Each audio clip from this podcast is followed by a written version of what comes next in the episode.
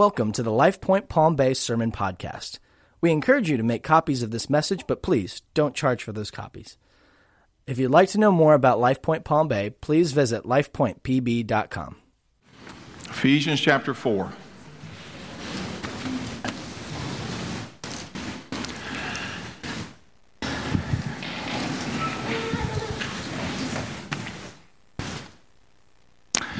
I was looking at a sermon that Ray Stedman preached. Ray Stedman went to be the Lord a long time ago. Um, but he's someone who's, again, another one of those I have never met who blessed my life. And he preached a message on this passage that we're looking at today, and he entitled it Forgive and Live. And I thought, that's such a great title, it needs to be resurrected. so I'm going to steal it. I'm going to borrow it from Ray. I don't think he'll mind. Forgive and live. Don't forgive and slowly die. I'm done.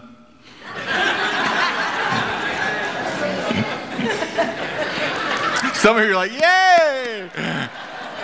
It's a miracle. Jesus is alive. All right, don't cheer too loudly. All right. Ephesians chapter 4. Lord, speak to us. Not my words, but yours. Ephesians chapter 4, verse, verses 30. We'll start in 30. Um, 31 is really the 31 and 32 are really the text, but um, let's look at verse 30 just to again bring it back into context. Verse 30 was where it says, Do not grieve the Holy Spirit of God. And I'm not going to take a lot of time here, but let me tell you something. You cannot grieve some, grief is a part of love. If I don't love you, I'm not grieved by you. I might get angry at you or be resentful. But to be grieved by you, I have to love you. It's attached, which is a really amazing thing when you think about the Holy Spirit loves us that much. He's grieved by us. He goes on, he says, Do not grieve the Holy Spirit of God, by whom you were sealed for the day of redemption. One other little thought here. Again, it's, it's a tangent, not really a tangent, it's a whole idea that we could pursue.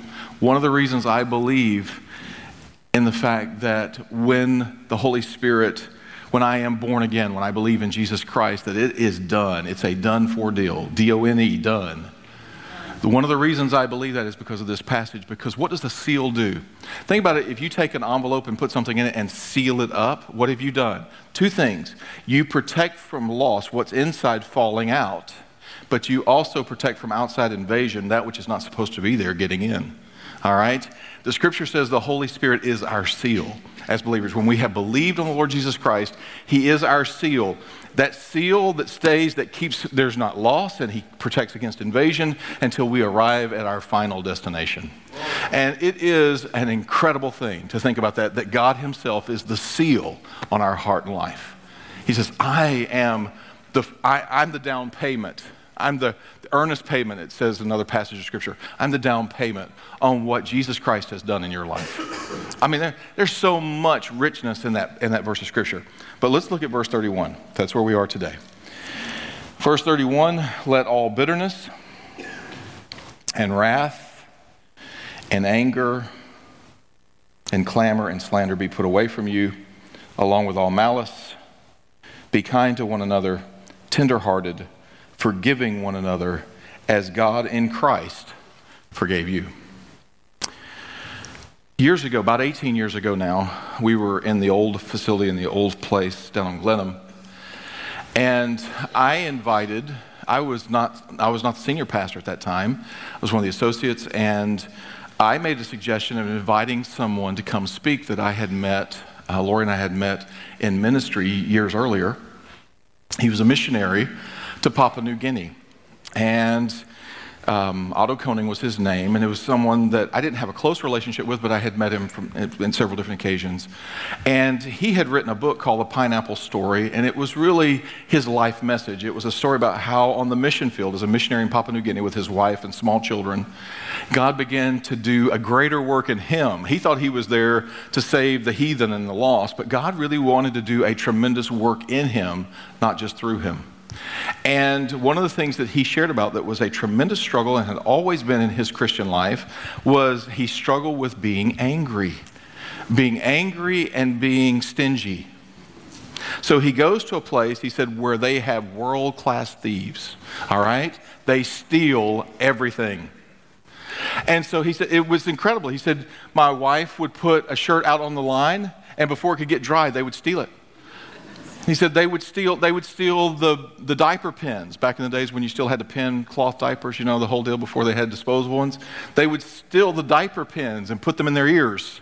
And um, he said one day I was out front and one of the natives came up to me and he's talking to me and he said, I look at him. He said, because they often had bones and things in their nose. And he said, I'm looking at him and he's got my ballpoint pen in his nose. he said, I yanked that thing out of there. Give me my pen. He wash it real good. He said, they're stealing everything. And so I'm trying to share, he said, I'm sharing the gospel with them. We're running a clinic. We're doing all these things. And, um, and he tells in the story, and he goes into a lot of detail, and it's, it's funny, but it's also, there's all truth in it. And he talked about the ways he tried to solve it in his own human effort, which is what we do. We have these problems we try to solve. And so he got a great big German shepherd. He got him, he said, I couldn't wait. It was coming in on the next plane. He said, I'm going to keep them from stealing stuff. And so he had this great big German shepherd. And of course, it worked. The problem was the, the, natives, they were so scared of it, they wouldn't come around. And so now they had no ministry because they had no people. Because they wouldn't come around, they were scared of the dog. And the wife said, I can't get anybody to even come to the clinic because they're scared of the dog. He said, okay, so I'll tie the dog up. But he, he said, all we have were vines, so the dog could chew through it in a few minutes. And his wife said, this isn't going to work because she said, they're so tense, they're bending the needles, you know, because they're afraid that, quick, quick, you got to give me the shot before the dog gets loose. And, and so all of this is going on as he's sharing this story. And then he plants pineapples, and he's so looking forward to eating these pineapples. But they stole them while they were green. He said, I never got a pineapple. Never got a pineapple. They stole them when they were still green. Never would let them ripen. And he's fussing and he's angry and he's mad about it. And I'm not going to tell you all the end of the story. It's really a great story and a message, really, more than a story, just a life message. But one of the things that he said in there has always stood out to me. I smile and hurt at the same time every time I think about it. He said that in the process of God teaching him how to lay down and surrender everything in his life, and God began to change his heart and change him on the inside and deal with his anger, deal with his stinginess. But as God was doing that, one day, one of the one of the natives there that he was kind of close to, that he had developed a certain rapport with, came to him and they called him Tuwan. That was the name they called him. They said, Tuwan. He said, Yeah. He said, We are so happy Tuwan has become Christian. That's the missionary. Missionary is Tuwan. Tuwan has become Christian. He said, I didn't like that very much. And I started to respond in an angry way, but the Holy Spirit stopped me. And so I just simply asked, Why would you say that? He said, Well, you would read to us out of your Bible. You would tell us about this Jesus and how loving he is, and about his followers, and how kind they are, and how gracious they are. And we always hoped, and we said to one another, it will be great one day if we could meet one of these Christians.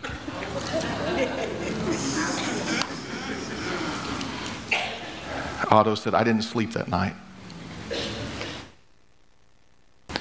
If folks were honest with us, people who are lost that we have any kind of connection with, would they say the same thing? I really hope to meet one of those Christians one day that you talk about.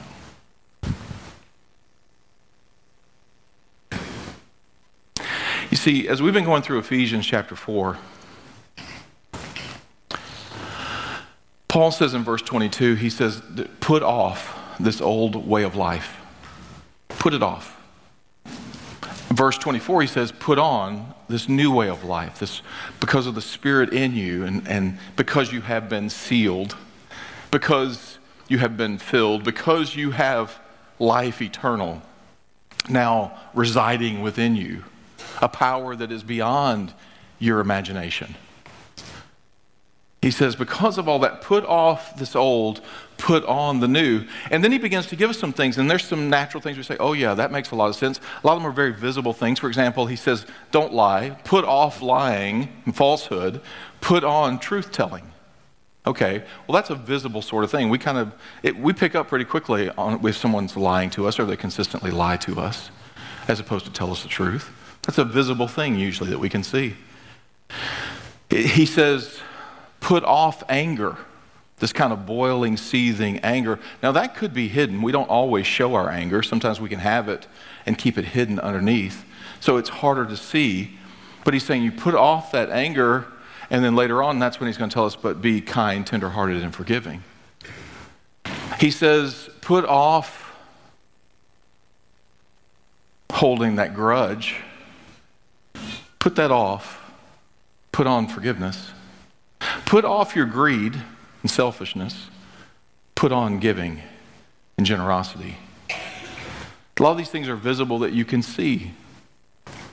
But then he gets on down to verse 31 and he dives deeper into the real issue because, see, the issue isn't just changing our outward behavior, it isn't doing some different things on the outside. How many of you have ever heard the little prayer? I've, I've heard many preachers use it through the year, but it's a great example. I don't even know if it's true, but it's a good example. The little boy who prays the prayer God, would you make the bad people good and the good people nice?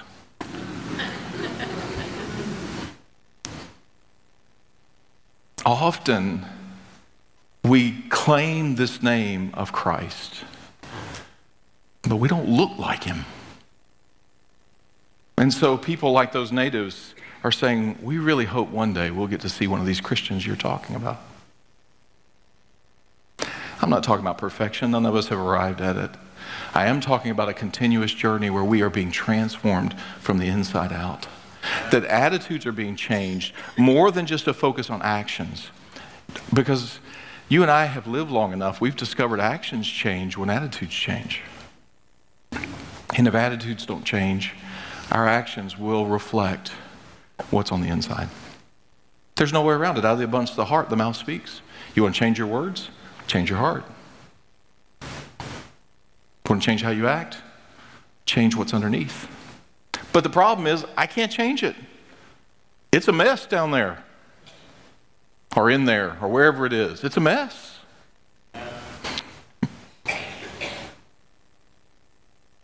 The Holy Spirit then comes and He resides in us and He says, I know you can't, but I can. If you'll surrender, I can. I can take, and he goes through this whole list of things that are really inward in many ways. In verse 31, bitterness, that's a hateful, resentful attitude towards someone else. You don't have to voice it, just the attitude. Resentful, hateful. I just don't like you. And it may be for reason, it may be for cause. Um, a lot of times it is, because we are human beings and we hurt one another. I'm not saying there's not cause, but the attitude is still there. Wrath is an explosion of anger, it's usually more visible. Wrath is rage.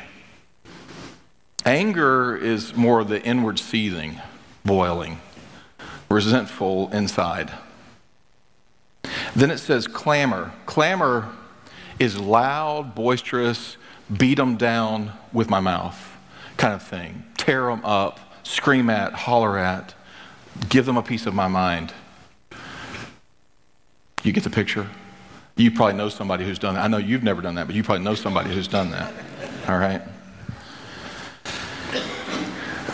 He says, put all that away. And slander, now slander doesn't have to be loud and boisterous. Slander is, I want to hurt you with words. And it can be very quiet, it can be very subtle, it can even be kind of backdoorish gossip, rumor spreading, defaming in some way. But it's not loud and boisterous and out of control like the clamor is. It can be very subtle, but it's designed to be injurious. And then malice. Malice means I just want you to hurt. I want you to experience pain physically, emotionally, any way you can. I want you to hurt. That's malice. You say, Troy, Christians don't do that. You've been around a different group of Christians than I have. because we do that. We may not want to do that. We may have made promises to God a hundred times that we're going to do better. I'm going to quit doing that. But we do it. I saw an interview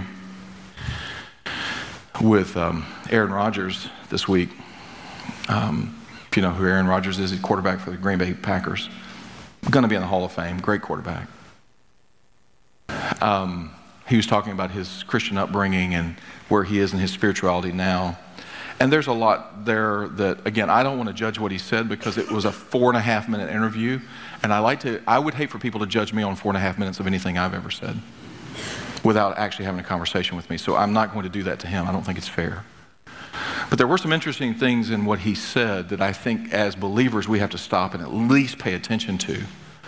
And he said he was part growing up, he was in church on Sunday, but then he was in Young Life on Monday. And if you're not familiar with Young Life, it's a, a Christian organization, and uh, especially among high school students, college students. And but he said it seems so different in Young Life than on Monday than it was on Sunday. On Monday, anybody could come, it didn't really matter. On Sunday, at least where he was, well, there were certain people, they just knew they weren't welcome. Or if they came, they were going to get certain looks. There was, it was much more external in his experience on Sunday. And he found said, I didn't really, I didn't resonate with it. I didn't connect with all of this external thing that didn't seem to make a whole lot of difference internally. Now, again, I don't know where he is in his walk with God. It's not mine to judge all that, and I'm not going to base it on four and a half minutes. But I will say that there's a valid point that all of us must wrestle with: is does our walk six days a week line up with the things that we declare in our worship on this day? Does it? I can't answer that for you. It's hard enough to answer it for me, but we got to wrestle with it.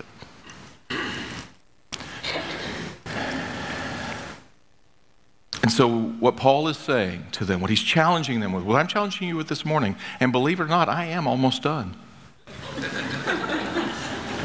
Because I don't need to talk a whole lot about this. The Holy Spirit has to talk to us. I can't fix you because I can't fix me. But I know what it is to be bitter. I thank God by His grace at this moment, I can't think of anyone that I'm bitter toward at this moment. And if I am, I'm confident He's going to show me. I know what it is to be bitter. I know what it is to be unforgiving. I know what it is to lay awake and think of ways that I could hurt someone who's hurt me. I know what that is. And so does the Apostle Paul. He understands it. Here's a guy who spent his life in the name of religion trying to kill or imprison people who were followers of Christ. And then he comes to Christ and nobody trusts him because of what he's done and who he was. And we know from his own testimony in Romans chapter 7 that there was all of these things that the Holy Spirit was telling him he needed to do that should be he should be putting off one thing putting on as he talks about here in Ephesians. And yet he says the good things that I want to do I don't do. And the bad things that I don't want to do that's what I end up doing. That was his testimony I relate to that so I want to give you just a couple very simple things here in this process, because they're right here in the scripture. Number one, don't start by trying to be kind, tenderhearted, and forgiving. Do not start because that's not the first step. That's not the first thing that he says here. Here's what we do we come in, we hear a message like this, we think God brings to mind because he's faithful to do that. And so I'm thinking of so and so, and I'm resentful toward them. I don't like them very much. They've hurt me. I mean, I've forgiven them, we just don't talk.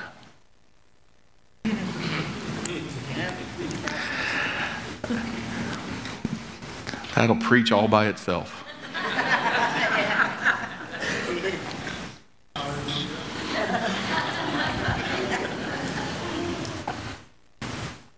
So we have these internal things that are going on relationally. And we're wanting so much to be a Christian.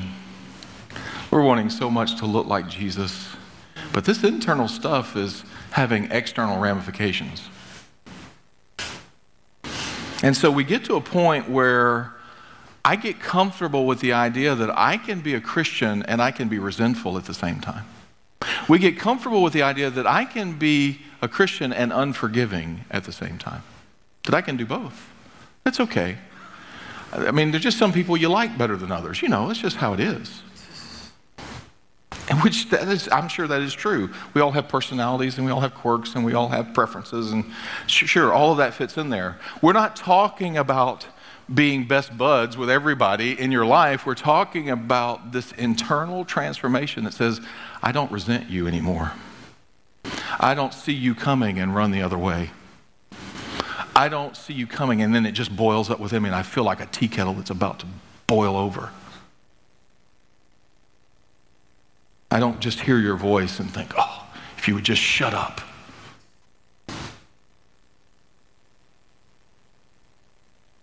See, that's, that's real. That's life. That's the internal stuff. But the problem is, is that we get comfortable with it and even get to a place and say, you know what? I don't really think it's all that bad. You know, I know Jesus probably wouldn't do it, but he's Jesus. Come on, I'm not Jesus. That's not what the Apostle Paul is saying here. He's saying that the Spirit of God, which rested upon Jesus there when he was baptized at the Jordan, and which led him every step of his earthly ministry, the Spirit of God that was, that was part of his conception in the womb, that brought about his conception, and that was so powerful with him when Jesus was in the womb that when he came into the presence of John the Baptist, who was still in the womb, he leapt for joy. And it says he was filled with the Spirit from birth. The Spirit of God was upon John the Baptist just because of the encounter with Jesus. So we're talking about that same Spirit that was with Jesus all on the way, that led him, that he sought out, is the same Spirit that he just said has sealed us, is in us. God, the Holy Spirit, he's there. And he's not okay with me resenting you or hating you or just finding every way I can to avoid you. He's not okay with that. He's not okay with me talking about you behind your back. He's not okay with that. He's not okay with me chewing you out to your face either. Don't get proud. I don't talk behind their back. I tell them to their face. That's not any better. If it's not love,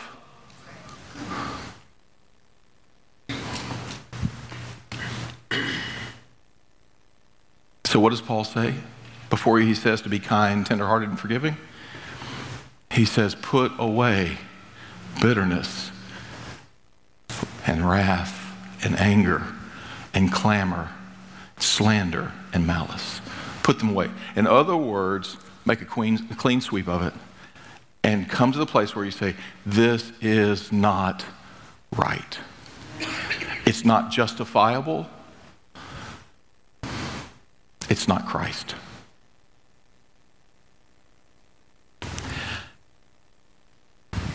You say, Troy, you do not know what they did to me. You're right, I don't. You're absolutely right. I do not know the depth of what they did to you. And I am not minimizing it or saying it doesn't matter. I'm not. I'm just simply saying that you and I cannot be transformed from the inside if we do not put away the belief that says it's okay for me to stay bitter. It's okay for me to stay unforgiving. It's okay for me to slander. It's okay for me to talk badly to them to their face. It's okay for me to desire their hurt and their harm. It's okay. You must start there by putting that away. By the power of the Spirit in you. I surrender you to you, Holy Spirit, and right now I am so angry with this person, but I don't have a right to that anger. I surrender that right. I give it to you. I put it away. But you're going to have to do a work because I realize I can say those words, but my heart's still pretty angry. So, Lord, I'm trusting you. That's where He begins to do this work because what I love about the Holy Spirit is that He is God and He can do anything that He wants to, but He doesn't force us. He doesn't make us, He's gentle.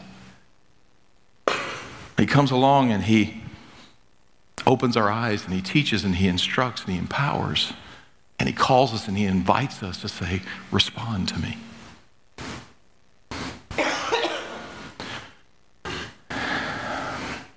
I told you what the things were that we put off, what they mean.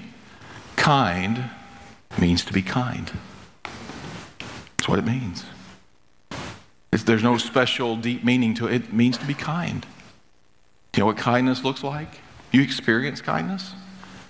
It gives you a picture. It means I'm gracious with someone. I'm giving to someone. I'm encouraging someone. Giving doesn't have to be material. We always think material. But I can give of myself. I can give of my time. I can give of my words. I can give of my thought. Every time someone comes to me and says, Would you pray about this? I have a choice to make. Will I be kind?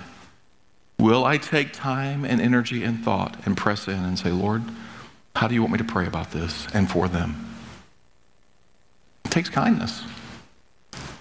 And I have to decide, Lord, will I allow you by your Spirit to stir kindness in me? Or do I just simply say, yeah, sure, and move on? Tenderhearted means I care about what happens to you. I'm tender, my heart's sensitive towards you. I care about it. I care about you.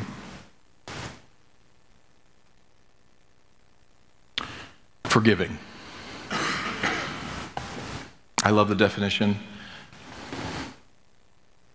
that they use in caring for the heart. I think it's simple but straight to the point. Is forgiveness is my willingness to bear for you the pain, the hurt that you did in my life. I'm willing to take that and give it to Jesus and never again lay it to your account. Never again charge you with it. Never again make you pay. Never again say, you know what, you haven't paid enough yet to fulfill that debt because I took your debt and I went straight to Jesus with it. And said, Jesus, you know how much this hurts not, but I bring it to you. You have paid for it, you have dealt with it, and I will not lay it to their charge again. Now, if somebody takes my place in line, that's one level of forgiveness. Somebody kills my child, that's another level of forgiveness. Somebody breaks my heart when I've given them everything, that's another level of forgiveness. Someone embarrasses me, mocks me, ridicules me, exposes me, that's another level of forgiveness. I mean, they're all different things. When we talk about forgiveness, there are all kinds of levels in this. But it doesn't really matter. All of them have one directive here in the scripture forgive in the same way that Jesus forgave you, or that God in Christ forgave you. How did he do that? Well, he, you know, they're not repentant at all, Troy. They're not sorry. Were you sorry when Jesus died for your sin? Were you sorry at any point in your life up until the point he made you aware that you needed him as a Savior? Were you sorry? Were you repentant until he made you? I, I love it sometimes we say, you know, I did this, I repented. You didn't do anything until God made you aware of what you needed to do, until his grace. He forgave you before you ever did anything. He gave you love before you ever knew you needed love. He says, Forgive the same way I forgave you. While we were yet sinners, Romans 5 says, Christ died for us.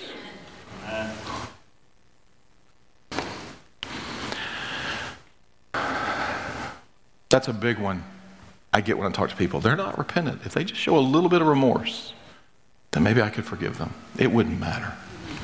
It would still hurt. It might help a little bit, but it would still hurt. You still, there's still a supernatural work that has to take place. You say, well,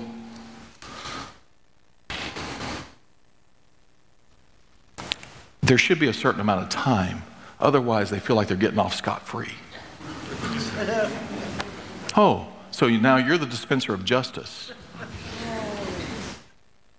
There's only one true and just judge. He dispenses justice, not you and me. Forgive as he forgave you. No strings attached.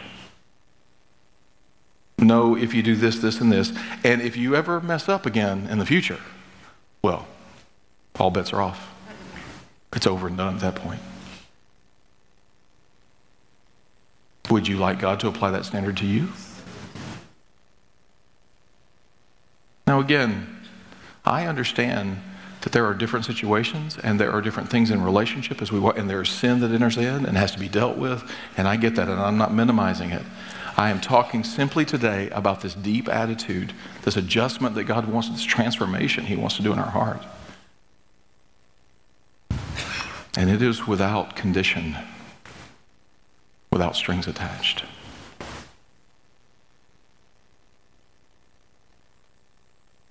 Would people, if we were in Papua New Guinea, would the natives come and say, I hear your teaching and your talk about Jesus and Christians, and I sure hope I meet one someday?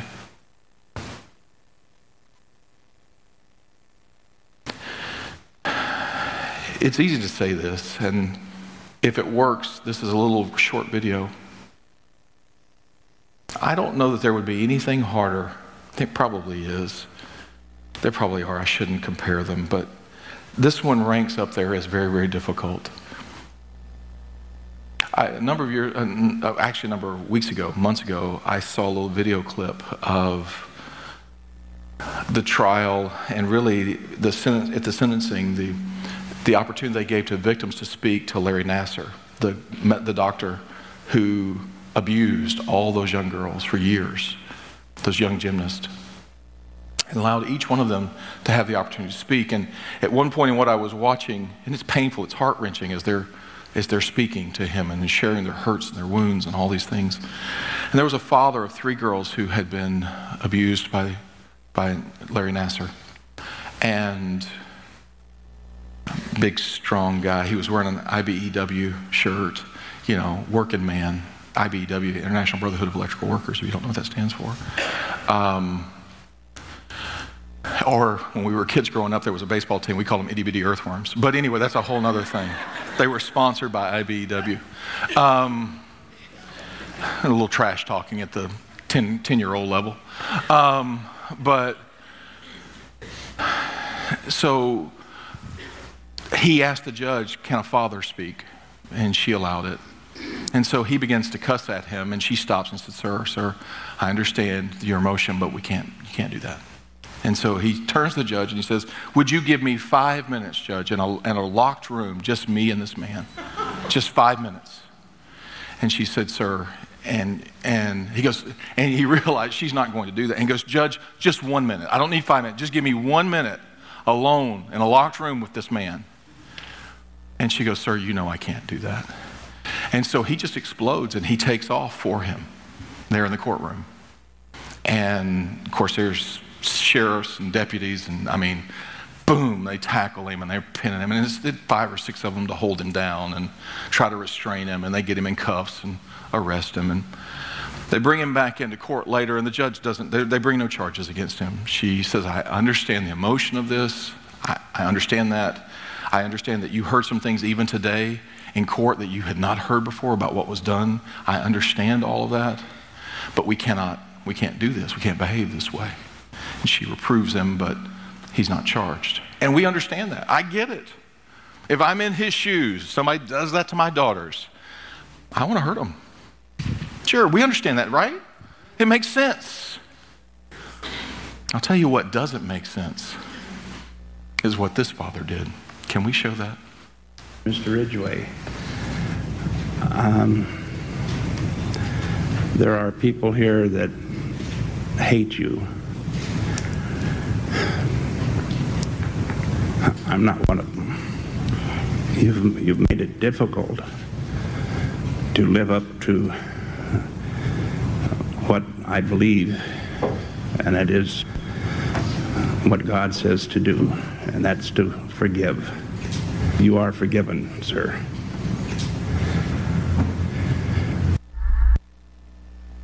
That, if you don't know who that is, that was a number of years ago. That was Gary, Gary Ridgway, who was known as the Green River murderer.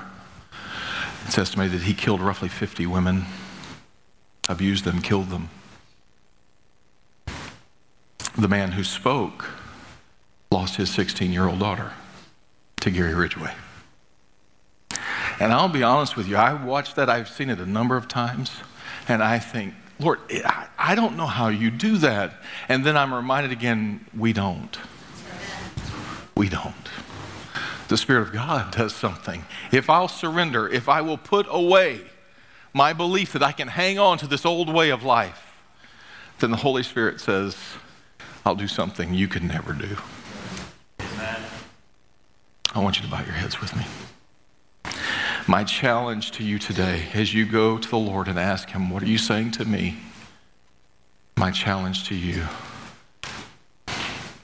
is forgive and live. Forgive and live.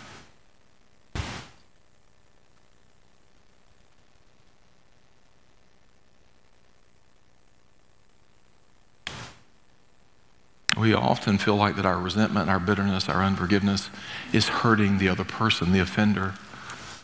Sometimes they don't even know and often don't care. So it actually just destroys me.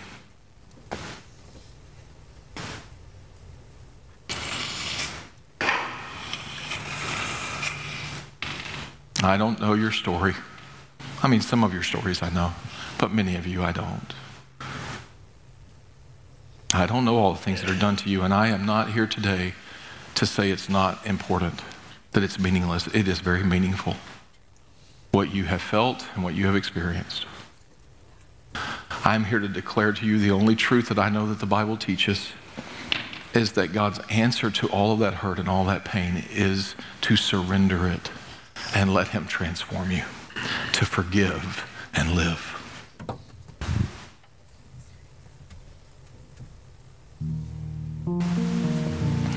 It has been my experience, I am sure all of us are different in certain ways, that with di- really deep wounds, sometimes it's a process of forgiveness. It's like an onion. There are different layers, and every time you take one off, there's more tears. So that may be, you may have said, you know, I did forgive, but still there. Then you keep going through the process again. You say, Lord, here I am again. It hurts. I've forgiven. I did what you said but it hurts. And you listen for him to speak. You watch for him to move. Watch him grab hold of your heart in ways you never imagined. Have him give you words and songs and pictures of who he is and how he feels about you.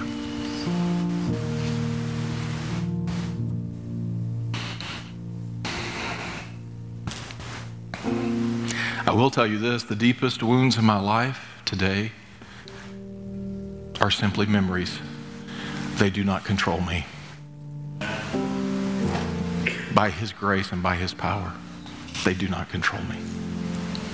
I still remember them. That's unrealistic to think you won't. But they don't dictate my ever waking moment or my unconscious ones. As a matter of fact, God does such a work there that I can think back on them and I can actually see His hand. You say, I'm not there yet.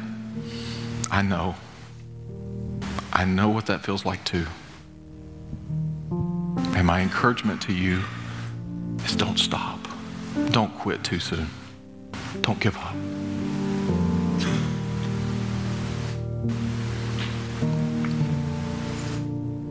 If you need help with it, if you need someone to walk with you, there are folks within our church who do that, both professionally and just lay people, just normal ones of us. We walk alongside. We, we can't fix it for you, but we can walk with you to the one who does. That's why we pray so much around here, because I believe no one can fix you and me but Jesus. So we go to him. Why go anywhere else? He's the only one that can help. I think of that woman in Scripture. It says she spent all she had going to doctors, one after another. Please fix me. Please fix me. Please help me. And they couldn't. She spent everything she had. And finally, in desperation, she comes to Jesus and he heals her. I think of that so often we do that in different ways. We look, we look for solutions everywhere else until we've exhausted everything. It's like, well, I guess I'll try Jesus. I got nothing left. Why didn't we start there?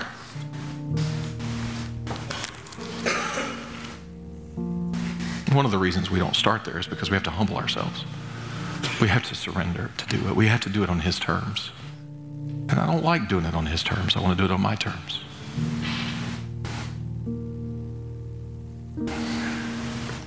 Lord, help us today.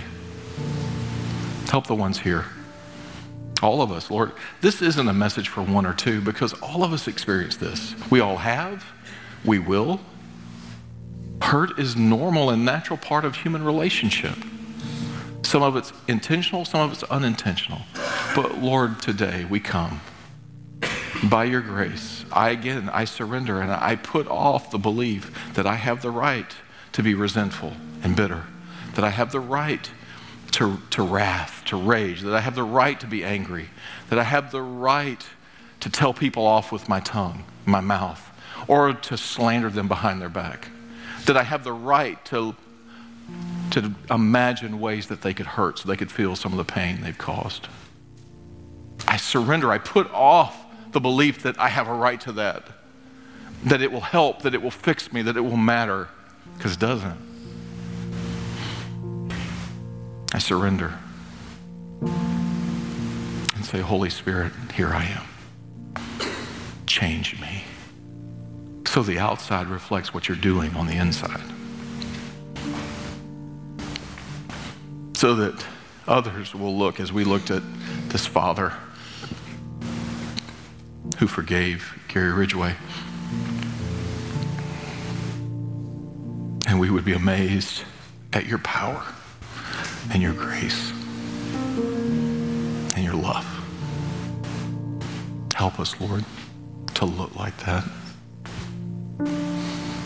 look like you.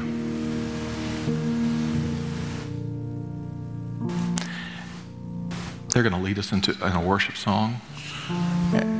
And as they're doing that, prayer partners are going to kind of move while they're singing or as soon as they finish singing, if we can pray with you about anything in your life. And again, I realize there's heavy stuff that goes on in people's life. I am not minimizing that. Please hear me. I know it's heavy. And humanly speaking, if I heard your story, I'd say you have every right to feel the way you do. But we're talking about something that's supernatural, not human. We're talking about God and what He does and who He is, not what we can do. And so we love to be able to pray with you, and their prayer partners will be here. We'll pray with you about anything that's going on in your life. And you say, I can't even pray. I, I, am at a point right now I can't even pray about. Then let's pray for you.